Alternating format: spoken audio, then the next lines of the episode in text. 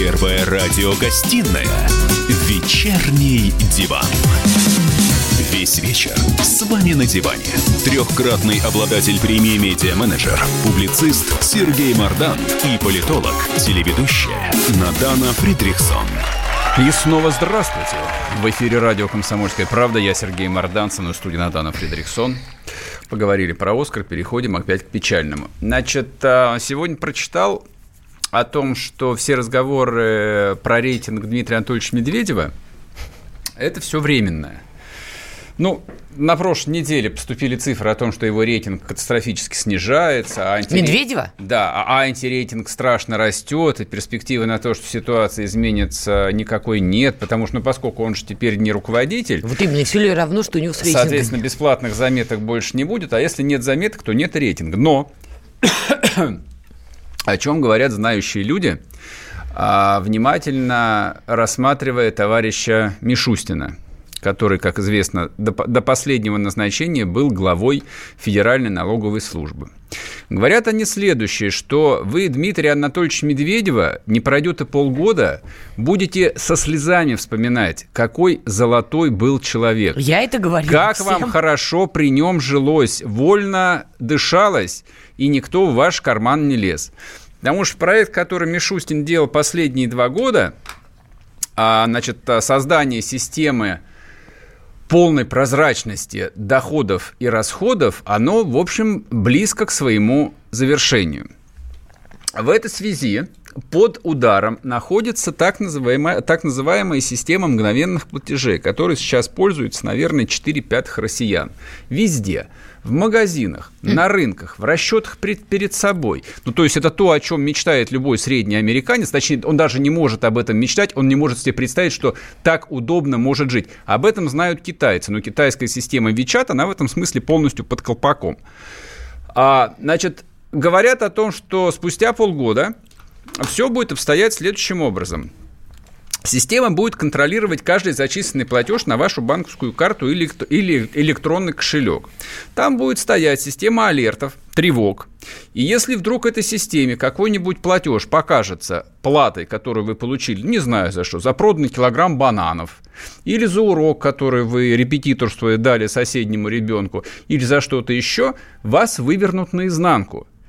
Вы будете платить, дорогие россияне, все и за все – Родина медленно, системно, чугунным шагом двигается по направлению именно тотального контроля. Ты не, ты, я просто не поняла. Ну, я провела занятие, да, там за 500 рублей, там, не знаю, по вышиванию. Мне перевели эти деньги на карту. В чем проблема-то? Я просто не, не Проблема поняла. будет в том, что если ты не зарегистрировалась как самозанятый и не заплатила налог, а просто А-а-а. получила как перевод – Ага. Тебя ФНС вывернет наизнанку. А если мне и подруга застав... перевела 500 рублей, вот просто по дружбе, на бутылочку, на бокальчик шампанского? Тут Тогда э, я боюсь, не без перегибов обойдется. Может быть, э, ты сможешь объяснить, что эта подруга тебе перевела 500 рублей, а может быть, ну, искусственный интеллект – это же вещь такая непридуманная, а, возможно, алгоритм покажет, что нет, это не подруга. Вот, а именно мама ученика, которому ты там, ты только что преподавала биологию или русский язык. А как система это определит? Марья Ивановна перевела мне 500 рублей. Ну, подруга у меня Марья Ивановна, добрая. Вот, поэтому, в общем, как бы радость по поводу профицита российского бюджета и транспарентности, и удобного сайта госуслуг, и что можно не выходить из дома, и это все замечательно, понимаете, как бы если сравнить э, платежки, которые вы оплачивали 10 лет назад, а мне просто недавно там разбирали архив, я наткнулся на платежки, которые я оплатил за квартиру 15 лет назад. Ну, я испытал некоторый шок просто. А именно почему? Ну, потому что стоимость квартплаты и вот всех платежей, которые в эту платежке были включены, она выросла, по-моему, в 8 раз. А если там а, посмотреть на количество штрафов, допустим, которые я плачу, и прочих сборов, налогов, то Родина вынимает а, из моего кармана, ровно как из кармана любого другого гражданина Российской Федерации, ну, раз в 7-8 больше, чем она вынимала, скажем так, в конце проклятых 90-х которые вот уже 20 лет а, непрерывно проклинаются. Нет, ну ты определись, в конце 90-х был хаос, но это все уже В конце 90-х никакого хаоса уже да не был, было. был, вот это Нет, черный конце, кэш с чемоданами переданный и так далее. В 90-х никакого хаоса уже не Зарплаты было. Не, на, не, не надо пугать. И что? Но это ненормально для экономики страны. А, ну да. Возьми любую страну, который больше на Западе, чем на Востоке, да? Там все платежи, они прозрачные, они открыты, они идут Где? через банковские операции. Вот эта вот история, вот вам чемодан с кэшем, но там считается уже делом неприличным. Мы идем к этому уже. Да, почему это плохо? Я согласен. Понимаю, не, я тебе объясню, почему это плохо. Потому что, ну, то, что мы обсуждали в первой части, наш собеседник спрашивал, там, и ты меня спрашивал, а почему там, какие основания вообще не доверять ФСБ? Да полно оснований не доверять ФСБ. Мы не об этом ровно, ровно как у меня и как у любого другого гражданина полно оснований а, сомневаться в эффективности государственных расходов. Но мы же это... Ты а, достаточно оглянуться вокруг себя, где бы ты ни жил. Во Владивостоке, в Москве, в Новосибирске, в Твери. То есть любому взрослому человеку достаточно оглянуться просто вокруг себя и задать вопрос. Ребят, как-то вот не укладывается математика. Мы вам платим, а вы на что эти деньги распихиваете? Ну, допустим, когда там новый глава, значит, этой федеральной мусорной компании, не помню его фамилию, не суть важно, а первые три дня на своего назначения он обозначил тем, что заказал себе автомобиль Mercedes S-класса в самой дорогой комплектации. Но это коррупция. Это чин... Нет, это не коррупция, как это нет? абсолютно легально. У него это зарплата легально. официально позволяла купить такой это, Мерседес? Это государство ему покупает, понимаешь? На, наш, на наши деньги. Не, на нет, наши. там какая-то история была мутная. Никакой мутной истории. Вообще никакой мутной истории. То есть эти вопросы, они возникают ровно вот э, там, э, по этой причине это, это, это, это хождение по замкнутому кругу. То есть вот почему там не складывается у нас социальное государство? Хотя, ну, если объективно сравнить уровень социальных расходов, которые, допустим, там Москва или федеральный центр тратят на социальные программы, за 10 лет они выросли многократно, а народ по-прежнему несчастлив, уровень доверия там, населения Российской Федерации – всем без исключения чиновникам, за исключением президента, остается крайне низким. Почему так происходит? Почему уровень доверия именно государству как системе остается низким? Почему даже идея выдать а, ветеранам войны по 75 тысяч рублей, мягко говоря, не вызывает ни у кого приступа энтузиазма и умиления?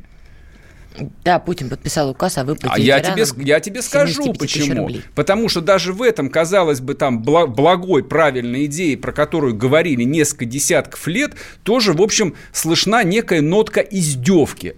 Потому что самому молодому ветерану войны, который реально воевал, сейчас должно быть 95 лет. Так. То есть понятно, что их практически не осталось. Росстат говорит, что людей, принимавших участие в боевых действиях, осталось 75 э, тысяч человек на всю нашу 140-миллионную страну. Хорошо, но эти выплаты будут делаться а, адресно 1 миллиону 200 тысячам людей. Ты... Вот я сразу задаю вопрос, почему, черт побери, почему вы не сделали этого раньше?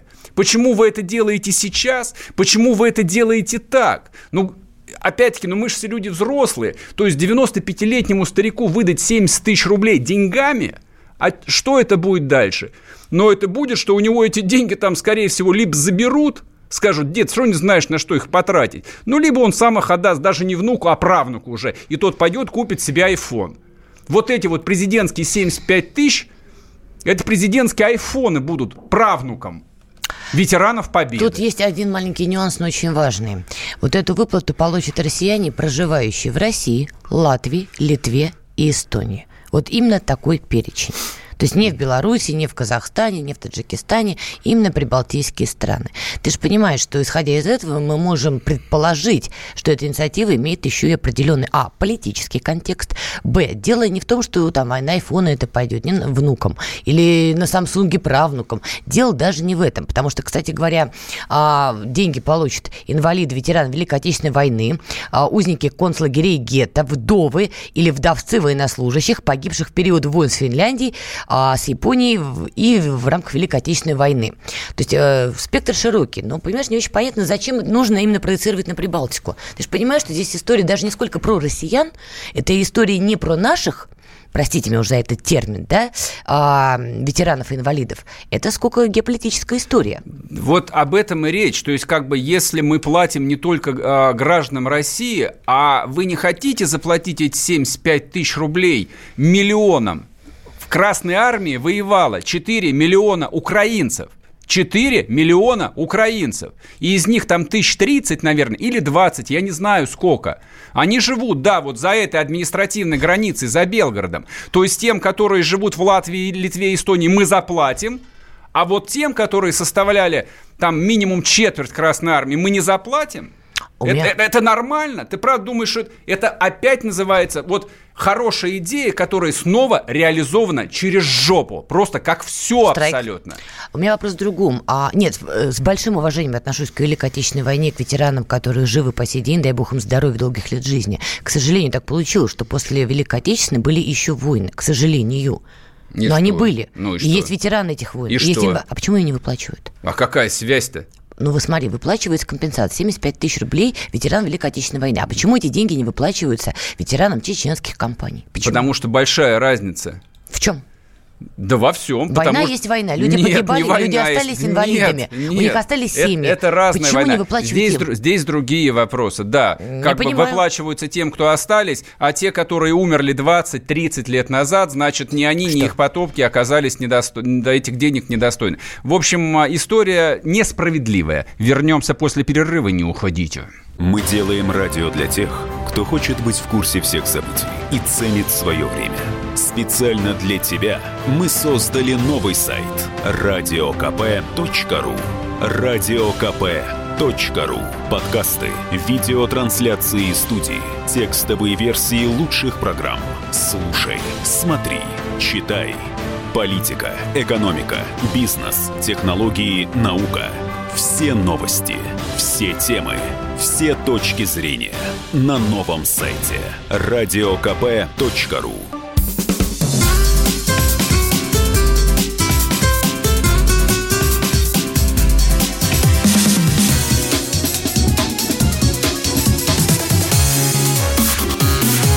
Первая радиогостинная «Вечерний диван». И снова здравствуйте. В эфире радио «Комсомольская правда». Я Сергей Мордан, со мной в студии Надана Фридрихсон. Так, так и не успели договорить по поводу льгот. Надан спросила, а почему там не платится людям, которые воевали во всех остальных войнах, угу. бесчисленных, которые случились после 45 года. К сожалению, случились. Там людях, которые воевали, в конце концов, в двух чеченских войнах, в афганской войне. Очень просто. Я вот отвечу и поедем дальше. Потому что этих людей а, несколько миллионов человек. И на всех этих людей, ну не то, что даже нету денег – нету традиции думать про них. То есть, если взять, допустим, Соединенные Штаты, там есть федеральная программа, льгот для ветеранов боевых действий. Она сквозная, там никто никого не выделяет. В Ираке ты воевал, или ты высадил, высаживался в Нормандии. Там я не буду углубляться, да, у них и пенсии больше, там много разных льгот. И льготные кредиты там выплачивают по ипотеке, и полностью медицинское обслуживание бесплатное, а в Америке оно все платное. Да, то есть это то, что можно было, можно было сделать и здесь, но никто не захотел никогда этого делать. Тех же стариков, которые там остались каким-то чудом до сих пор живы, да, самое простое было бы сейчас напечатать денег, а ЦБ их может напечатать сколько угодно, у него денег, русских денег, как у дурака Фантиков, это не проблема выдать 70 миллиардов рублей. Но это просто вот думать не надо, дай им денег, да, пусть подавятся. Вот, а можно было напрячь голову, да, там и людям а, хотя бы раз в год организовывать выезд там в санатории специальные, в Ялту, в наш русский Крым. Их там всего-то, господи, 75 тысяч человек. А выдать денег, да, Мне это легко кажется, и удобно. Здесь первично то, что ты сказал, нет традиции думать о вот этих людях, которые воевали в войнах после Второй мировой. Вот это более страшно. Если была бы традиция, остальное можно было бы решить. Ну ладно. А... Рубрика «Большинство россиян».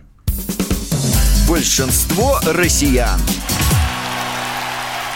Так, фантастическая новость прозвучала сегодня. Главный нарколог России – просто высказался, высказался настолько контрреволюционным образом, что я, честно говоря, аж а, вдавил педаль тормоза, когда ехал на машине. А, Евгений Брюн заявил, что в России 30% населения – это тихие алкоголики.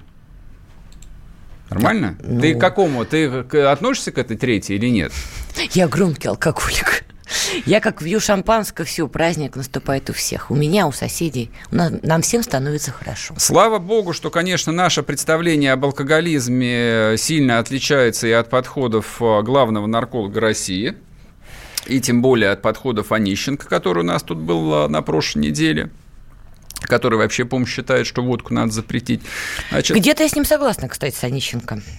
Где?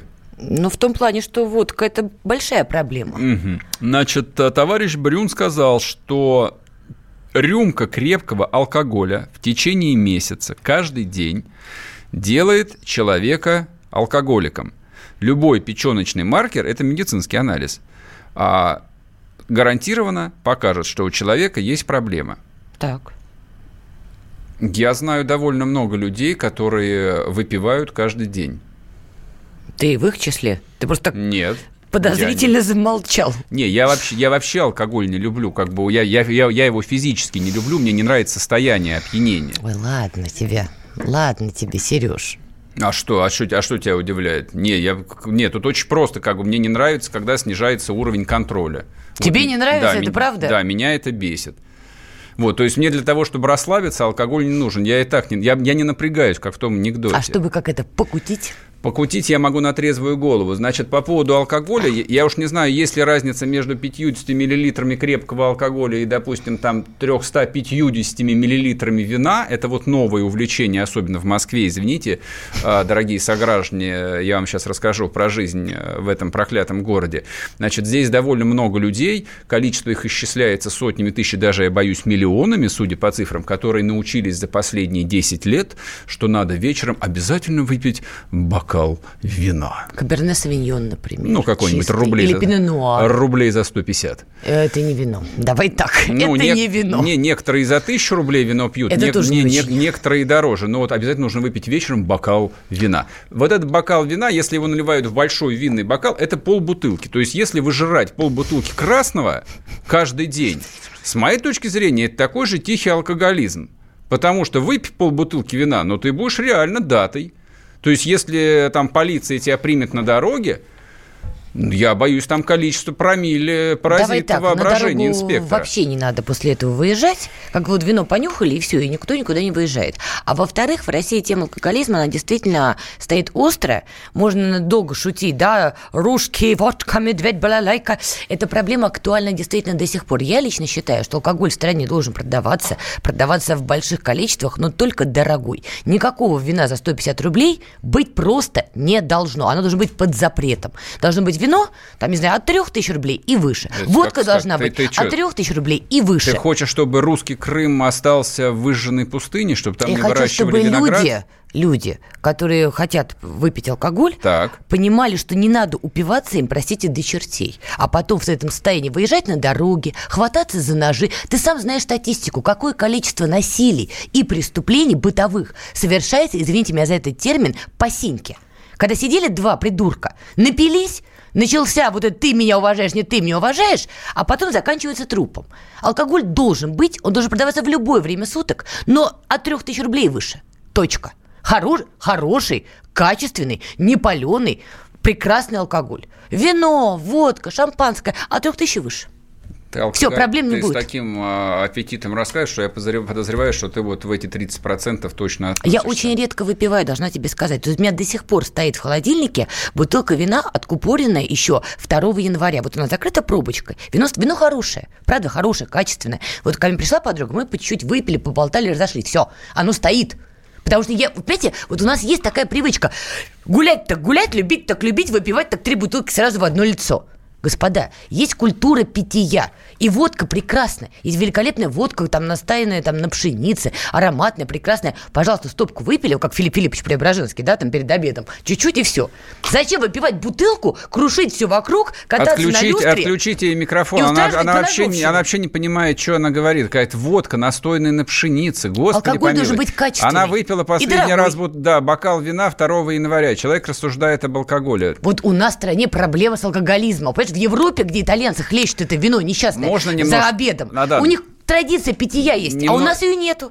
Дам тебе капельку позитива. Раз алкоголь не пьешь, просто немного позитива. Выпиваю, Значит, несмотря выпиваю. на то, что главный нарколог России говорит о свирепствующем тихом алкоголизме в России, тем не менее, за последние 10 лет количество ежегодно выпиваемого алкоголя в России снизилось с 18 литров чистого спирта в год до 9,3 на душ населения. За счет двухкратно, чего? Двухкратно. За то, что старые алкоголики умерли уже? А новые, не, нач... этого, а новые не начали пить и перешли на снюс. Или статистику, извини, меня подправляют. У нас одна и та же проблема. Главное, красиво написать отчет. А что дом на земле, бог с ним. Ты путешествовал по России. У нас есть проблема алкоголизма. И она очень острая. Нет. Да. Совершенно не так. Значит, ты путешествовал Москва-Питер. Она очерняет Россию, а мы вернемся к вам после перерыва и продолжим. Самара 98,2. Ростов-на-Дону. Иркутск 89 и 8. 91 и 5. Владивосток 94. Калининград 107 и 2. Казань 98 и 0. Нижний Новгород 92 и 8. Санкт-Петербург 92 и 2. Волгоград 96 и 5. Москва 97 и 2. Радио «Комсомольская правда». Слушает вся страна. Первая радиогостинная «Вечерний диван». Весь вечер с вами на диване. Трехкратный обладатель премии «Медиа-менеджер», публицист Сергей Мардан и политолог, телеведущая Надана Фридрихсон. А вот они, правда. Здрасте, в эфире радио «Комсомольская правда». Я Сергей Мардан, а Надана Фридрихсон нету. Девушка уехала по делам. Так, значит, смотрите. Новости коронавируса. Хроники коронавируса. Все на перебой говорят мне, что моя ирония совершенно неуместна, и что, в общем, а, болеют, болеют, болеют, умирают, умирают, умирают, и что умерло уже 900 человек. А, я повторю то, что я говорил в четверг.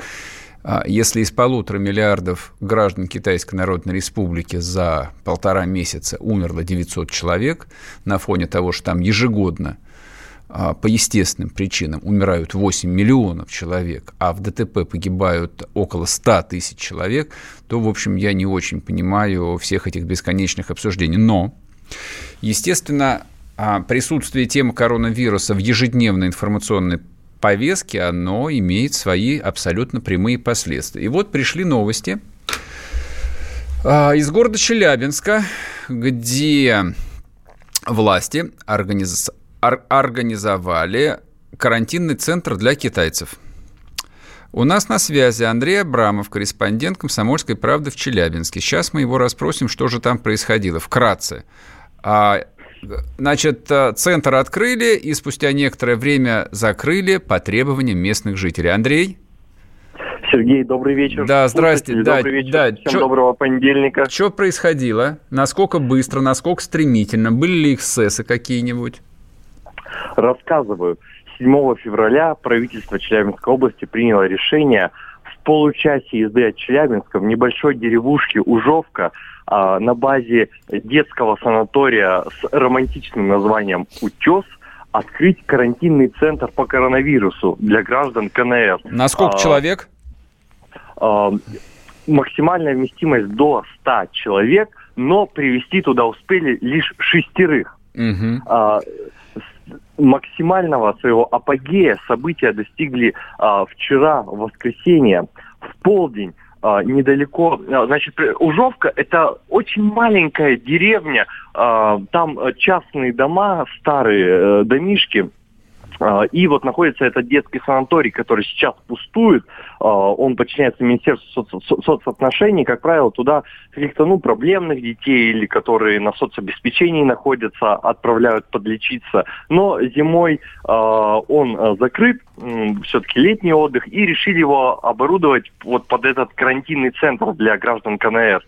Mm-hmm. И жителей это очень возмутило, потому что центр этот находится буквально в 100 метрах от жилых домов. А, а мы все мы знаем, в, какой, в каком состоянии в провинции находятся вот эти все санатории, там дырки в заборах и так далее.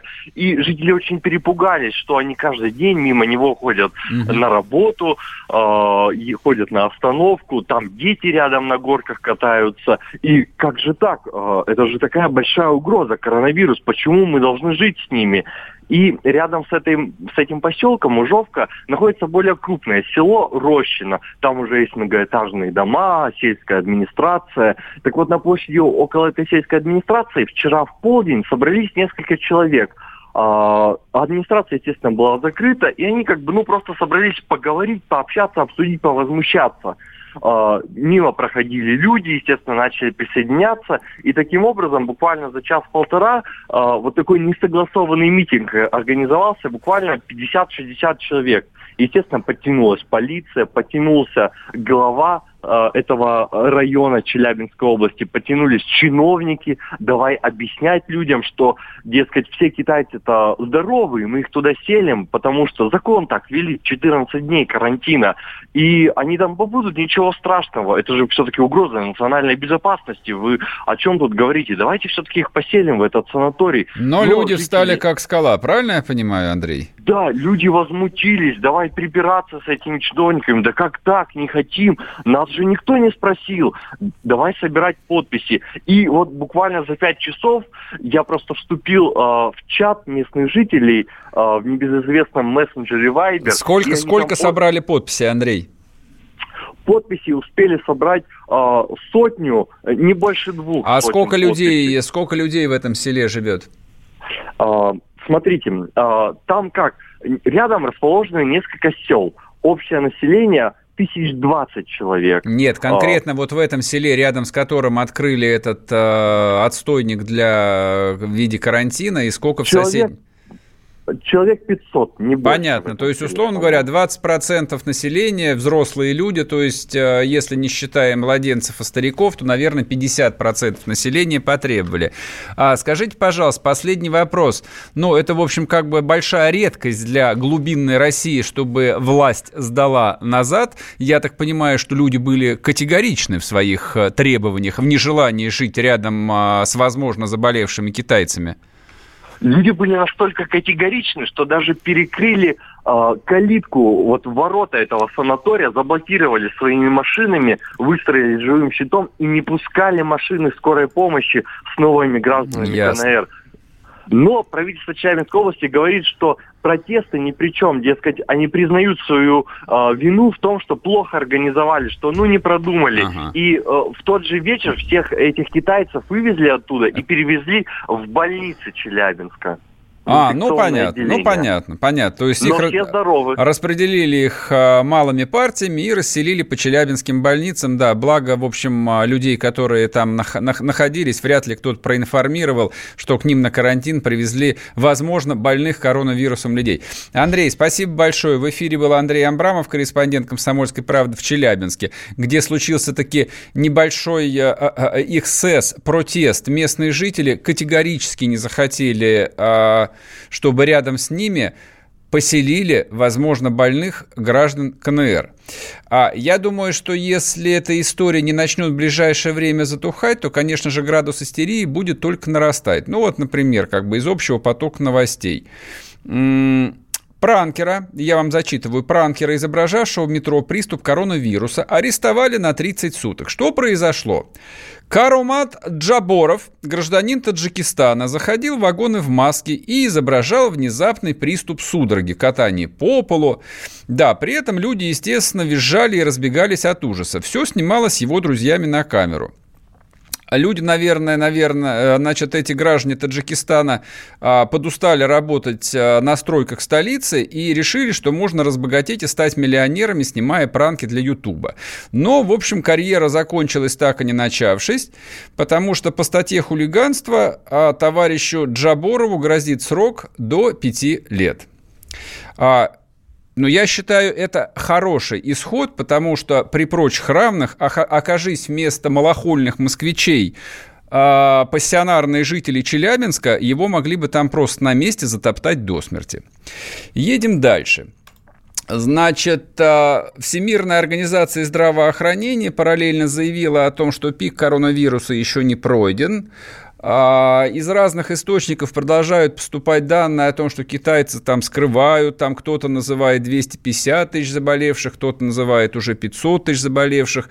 Но все же надо отдать должное, что болезнь таки локализована именно среди людей азиатской расы. Появилась, правда, информация о том, что заболел первый украинец. Он как раз находился именно а, на этом круизном лайнере, который стоит а, в Японии. Ну, с моей точки зрения, я, я об этом говорю уже вторую неделю. То есть это классический пример массового помешательства. То есть меняется просто тема. То мы начинаем бояться коронавируса, то мы начинаем бояться атипичной пневмонии. Кстати, количество погибших от коронавируса наконец превзошло цифру количества людей, умерших от атипичной пневмонии. То есть вы понимаете, вот цифры колеблются все в районе тысячи человек. Причем это же все размазано по огромной территории, заселенной там сотнями миллионов людей. А, работают штабы, но, по-моему, весь мир сосредоточен совершенно на других вещах. А китайцы пообещали потратить на борьбу с болезнью 100 миллиардов долларов. Непонятно, на что они будут тратить, то, то ли на разработку вакцины, но здесь тоже все происходит очень странно, потому что российские врачи, ну, ровно как и врачи всех остальных стран, а, предлагали свою помощь, но для этого нужно было получить образец биологического материала. Китайцы его так и не предоставили. Непонятно почему. То ли, в общем, как бы им есть что скрывать, логично вполне предположить, то ли они считают, что китайские биологи разработают а, это гораздо быстрее и и не хотят делить будущую славу победителей над страшным коронавирусом э, с иностранными конкурентами. Ну, не знаю, версии, версии могут быть, конечно, самые, самые разные. В общем, в любом случае, а, глядя на то, что происходит а, в московском метро, в московских аэропортах, в московских торговых центрах, это то, что вот я вижу практически каждый день, Русские люди, конечно, проявляют фантастическую волю и выдержку, не сказать бы, что какой-то клинический пофигизм. Ну, хорошо, я понимаю, что в торговом центре, возможно, маску надевать и не надо, но не надеть медицинскую маску в аэропорту, где по-прежнему много китайцев, с моей точки зрения, это просто глупо, это неосмотрительно, но маски не носят даже люди, которые в аэропорту работают. Ни полицейские, там, ни девочки, которые регистрируют на рейс. Вообще никто. Хорошо, что опасность вызвана. Вернусь к вам после перерыва, не уходите. Я придумал такой сюжетный ход. Давайте я скажу некую чудовищную вещь. Это будет неудивительно скопление мигрантов – это не прогрессивная тема, не техническая, а стереотипная.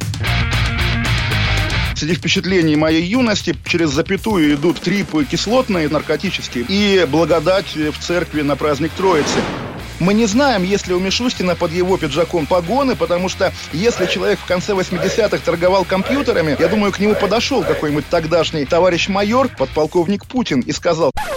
А вот тут вот уже Программа «Кашин-Голованов. Отдельная тема». По будням в 9 вечера по Москве.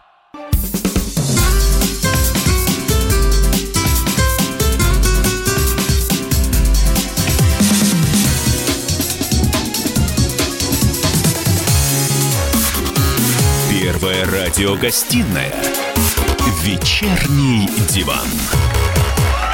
И снова здравствуйте. В эфире радио «Комсомольская правда». Я Сергей Мордан. Значит, если хотите что-нибудь написать, напоминаю, WhatsApp, Viber 8 967 200 ровно 9702. Либо заходите в YouTube, пишите в чате. Вопрос, комментарии. Хотите, напишите про коронавирус, хотите, напишите про 70 тысяч ветеранам. Хотя, в общем, тему проехали, вряд ли мы к ней будем возвращаться. Точнее, я в них не вряд ли уже успею вернуться. А еще одну, на мой взгляд, важную и незаслуженно незамеченную почти никем тему я хотел бы обсудить в оставшееся время. А, примерно в конце прошлого года Наталья Поклонская, которая всем а, нам была хорошо известна начиная вот э, с момента присоединения Крыма своей бескомпромиссной позицией э, относительно этого исторического события, потом она боролась за русскую весну, потом она прославилась, э, соответственно, отстаивание э, чести святого страстотерпца государя императора Николая II, кардинально сменила имидж – а, практически не касается темы православия, забыла тему русской весны и, более того, ошарашила, ну, если не всех, то очень многих, заявлением о том, что она, вы не поверите, украинка. А, почему ошарашила? Потому что за последние пять лет термин «украинец», берем в кавычки, удивительным образом приобрел негативный смысл, потому что из украинцев российское телевидение, российские телеканалы показывают нам только условных политологов, которые ну, служат такими, в общем, мальчиками для битья на зарплате и, собственно, для того, чтобы украсить и объяснить э, там, политическую позицию, там, политику России в отношении нашего за... ближайшего западного соседа. А все это началось в общем, вполне нормально и вполне объяснимо. Там я очень хорошо помню события мая 2015 года, там, точнее, да, 9 мая, когда раздались на Донбассе первые выстрелы, потом, когда на Донбассе появился отряд Игоря Стрелкова, и, собственно, после этого началась война, и который превратилась в конечном счете в большую, в настоящую мясорубку, в которой погибли тысячи людей, десятки, сотни тысяч лишились своих домов, стали беженцами, кто-то уехал в Центральную Украину, кто-то уехал в Россию, не имеет ни малейшего значения. Сотни тысяч людей просто бежали из цветущего края. А, и, в общем-то, наша позиция, она в этом смысле вообще любо, позиция любого человека, ну, в какие-то моменты должна формулироваться предельно четко. Вот а, у меня тут а, никаких сомнений не было, кто наши, кто не наши, кто прав, кто виноват. Наши всегда правы. Вот те, кто воевал Моторола, Гиве, ополченцы, кто бы как их ни называл, они наши, они мои. Те, кто воевали с другой стороны, они тоже говорили и говорят по-русски, они враги. Но дело в том, что с 2015 года когда закончились основные боевые действия, времени прошло, в общем, изрядно для того, чтобы а, градус напряжения и градус риторики можно было бы немножко, в общем, сбавить. Тем не менее, а, российские журналисты, особенно телевизионные, этот градус сбавлять почему-то категорически не хотят. Я не знаю, по какой причине. То ли, в общем, про Украину говорить легко и приятно, то ли, в принципе, легко и приятно использовать образ врага, но в результате за пять лет – сам термин, само понятие «украинец» приобрело совершенно негативную окраску. И, в общем, а, житейское простое заявление, даже не заявление, а просто вот а, ремарка, которую сделал человек о том, что она русская украинка, вызвала, в общем, как бы некоторое воодушевление. Вот кто-то стал кричать, да как же так? И вообще, вы что ж против, а, значит, того, что Крым наш? А другие сказали, что да никаких украинцев нет. Многие же в это поверили. Многие действительно поверили в то, что никаких украинцев нет. Хотя Поклонская на чистом русском языке им сказала, что украинцы были, есть и будут. Это очень большой европейский народ. Да, исторически он очень близок великороссам русским, он близок белорусам, и уж извините меня, он довольно близок исторически полякам. Ну, хотя бы в силу того, что несколько веков они находились в составе польского государства, ну, условно польского, Речи Посполитой, это польско-литовское государство. А последние 300 с лишним лет они были в составе русского государства. Но при этом они продолжали оставаться украинцами. И все эти 300 лет, пока украинцы жили в составе России, это, в общем, никого не смущало. Это по какой-то причине начало многих смущать именно в последние 5 лет. А, можно было бы, конечно, Наталью Сану спросить, зачем она это сделала, но мне кажется, сам этот вопрос звучал бы довольно идиотским образом и поставил бы ее в тупик. Об этом нужно спросить, ну, я не знаю, можно было бы спросить Владимира Соловьева, То есть зачем он продолжает там а, звать того же Кофтона, который у нас тоже был на прошлой неделе, и всех остальных? Об этом можно было бы спросить коллег с Первого канала. Почему по-прежнему ежедневно обсуждается Украина, хотя и обсуждать там совершенно уже нечего. То есть просто присутствие одной и той же темы в негативном контексте, ну, оно необъяснимо. И когда темы высасываются из пальца, это тоже необъяснимо. И провисает очень много таких неприятных моментов. А как объяснить, что миллионы людей, русских, Украины, украинских граждан, но русских, да, они поддерживают ту власть, а десятки тысяч русских людей, русских украинцев или украинских русских, я уж сам запутался, они служат в ВСУ. Но за пять лет на самом деле острота а, чисто пропагандистская для украинцев давным-давно ушла на второй план. Они свыклись с этой властью, они свыклись со своим бардаком, они его переживают просто как, ну вот, неку, не, некое там ежедневное обстоятельство – а мы перестали его таким образом а, воспринимать. Мы продолжаем их воспринимать как неких телевизионных врагов. Ни до чего хорошего это не, дойд... не, не может довести в принципе. Напишите, пожалуйста, WhatsApp Viber 8 967 200 ровно 9702. А украинцы для вас враги или нет? И вообще украинцы есть? Рядом с вами украинцы живут или нет? А как вы воспринимаете людей с украинскими фамилиями? Как украинцев или как русских? А как быть с тем, что украинцы становятся русскими не то, что в двух поколениях, а в одном поколении? То есть люди приезжают с Украины и становятся русскими. И ровно как русские, которые живут на Украине, ощущают себя украинцами, гражданами Украины. Как со всем этим жить? Как из всего этого дальше выбираться? Потому что по прошествии пяти лет из этого все равно надо как-то потихоньку искать дорожку на выход. Все равно нужно научиться а, забывать обиды и научиться опять мирно жить. Вернусь к вам завтра. Пока, хорошего вечера. Банковский сектор. Частные инвестиции. Потребительская корзина. Личные деньги. Вопросы, интересующие каждого. У нас есть ответы. Михаил Делягин и Никита Кричевский. В эфире радио «Комсомольская правда». Час экономики. По будням в 5 вечера.